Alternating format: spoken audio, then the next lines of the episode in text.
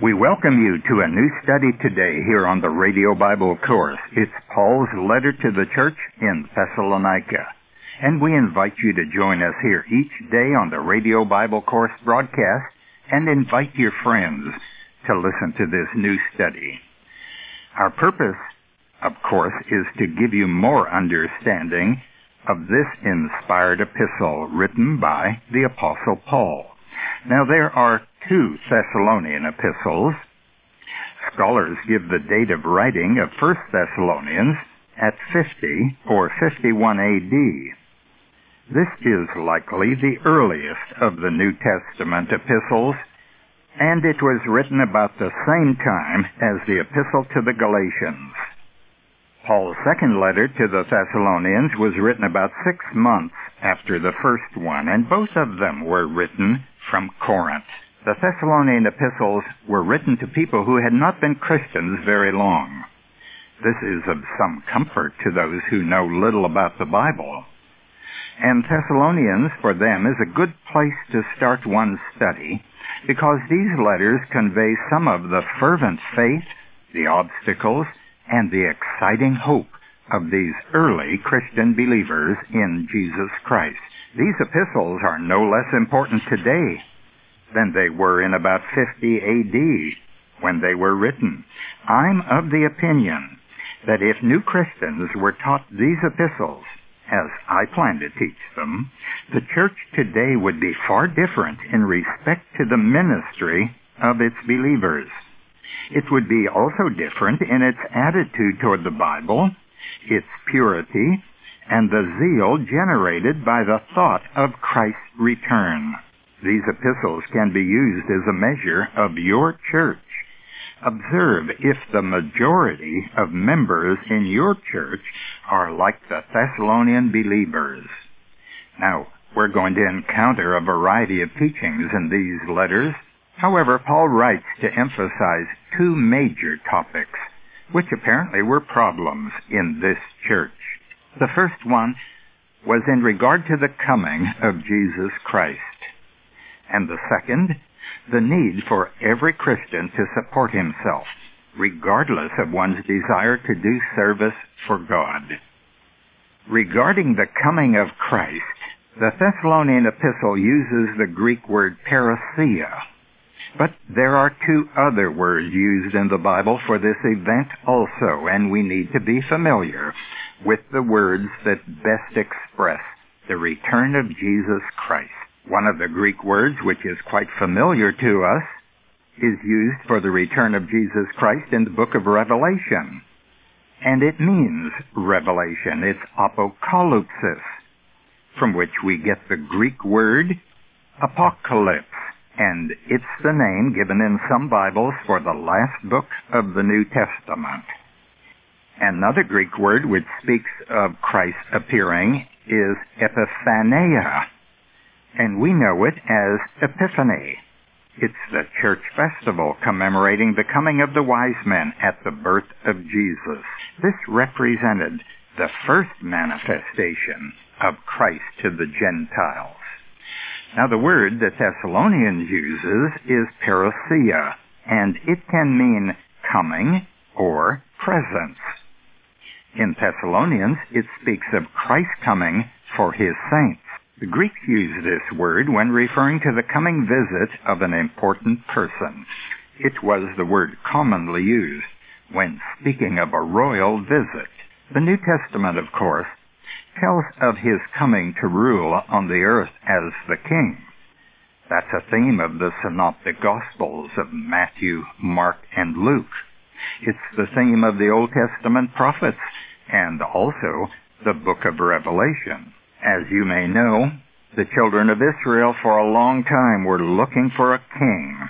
He would be a savior king and the son of David because God had promised in the Old Testament about 1,000 years before Jesus was born that one of David's sons would be exalted by God and he would rule on his throne and his kingdom would be forever. Now that could not have referred to Solomon because his kingdom was not forever. Israel waited a thousand years before God in the fullness of time sent forth his Son, born of a woman, born under the law to redeem them that were under the law. He came to the people of the law to be their king. And John the Baptist, when he first appeared on the scene, announced, Repent, for the kingdom of heaven is at hand. One can hardly have a kingdom without a king. But the king had arrived. And Jesus himself proclaimed that same message as John the Baptist when he first preached in Matthew chapter 4 verse 17, Repent, for the kingdom of heaven is at hand. This is a theme of the Gospel of Matthew. And in Matthew chapter 10, we find Jesus sending the twelve apostles out with the same message. He said, don't go to any cities of the Gentiles or of the Samaritans. Go only to the lost sheep of the house of Israel, and as you go, preach, saying, Repent, for the kingdom of heaven is at hand. This message was called the gospel, the gospel of the kingdom, because gospel means good news, and this was good news about the long-awaited king sent by God to deliver those people from their enemies. He would come and rule. He would have more than the wisdom of Solomon. And he would rule not only Israel, but the entire world.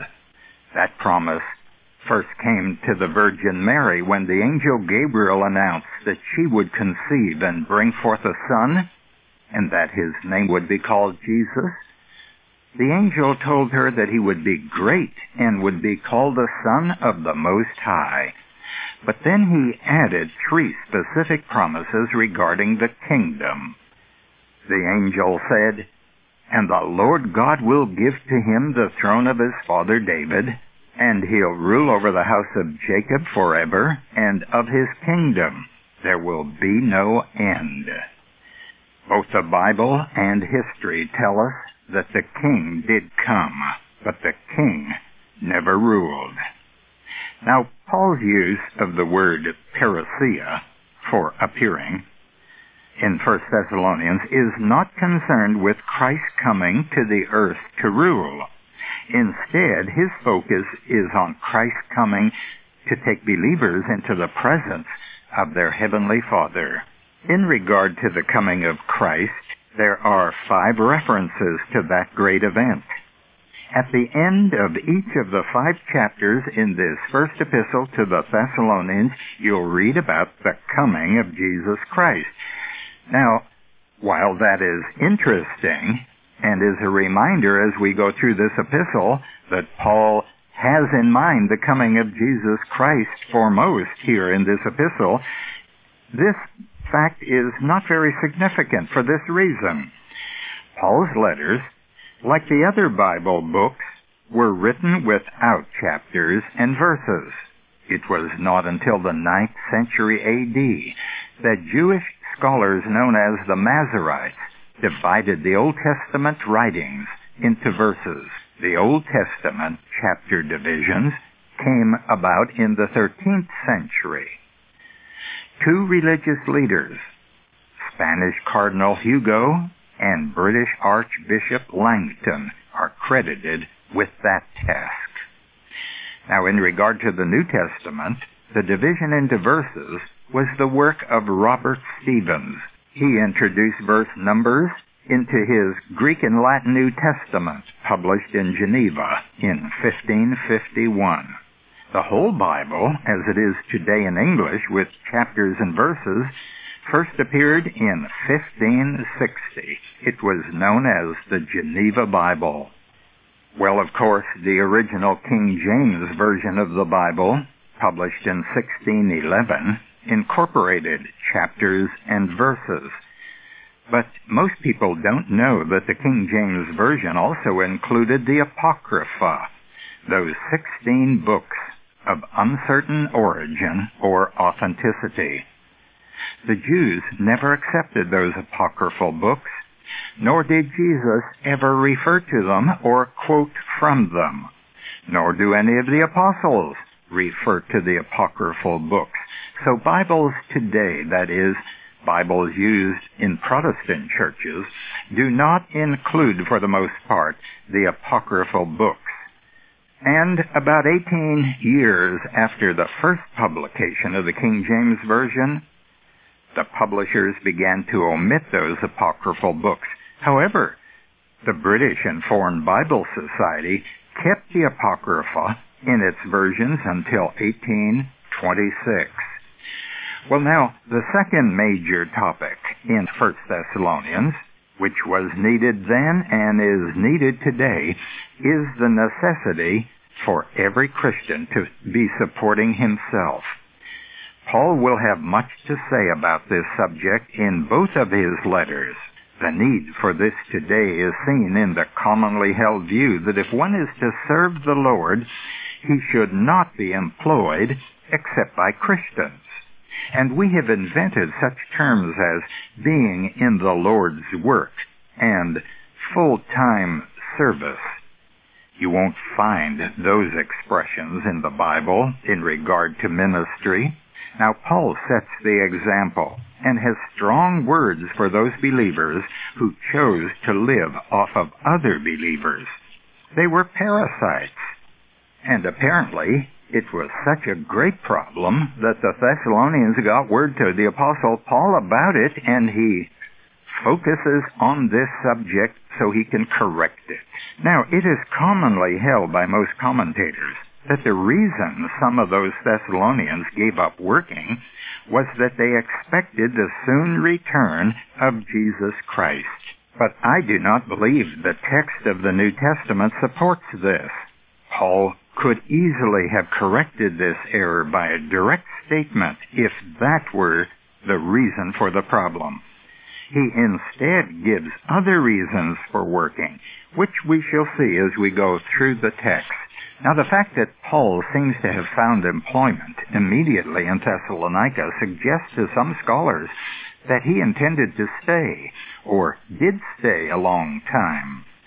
But even a short stay in this city for perhaps a month might necessitate working, since he was not financed by anyone. We need to understand, and we often forget, that Paul never depended upon anyone else to conduct his ministry. He went in faith in Jesus Christ, and wherever he went, he found work so that he could support himself and not be responsible to other people. His responsibility was to his one master, Jesus Christ. Are you aware that nothing changed when Jesus was born? He was born of a woman, born under the law. Jesus, our Lord, lived under that law. However, when he died on the cross for the sins of all people, everything changed. He became the mediator of the new covenant. And he became our high priest, although he didn't qualify under the Old Testament to be a priest. He gave us a new law, the law of love. The significance of this divine change is thoroughly explained in our cassette tape course called Understanding the New Testament. Write for information to the Radio Bible course until tomorrow, this is Nick Calavuta reminding you that the word gospel means good news. Our address is Radio Bible Courses, Post Office Box 14916, Baton Rouge, Louisiana, 70898. The website is rbcword.org.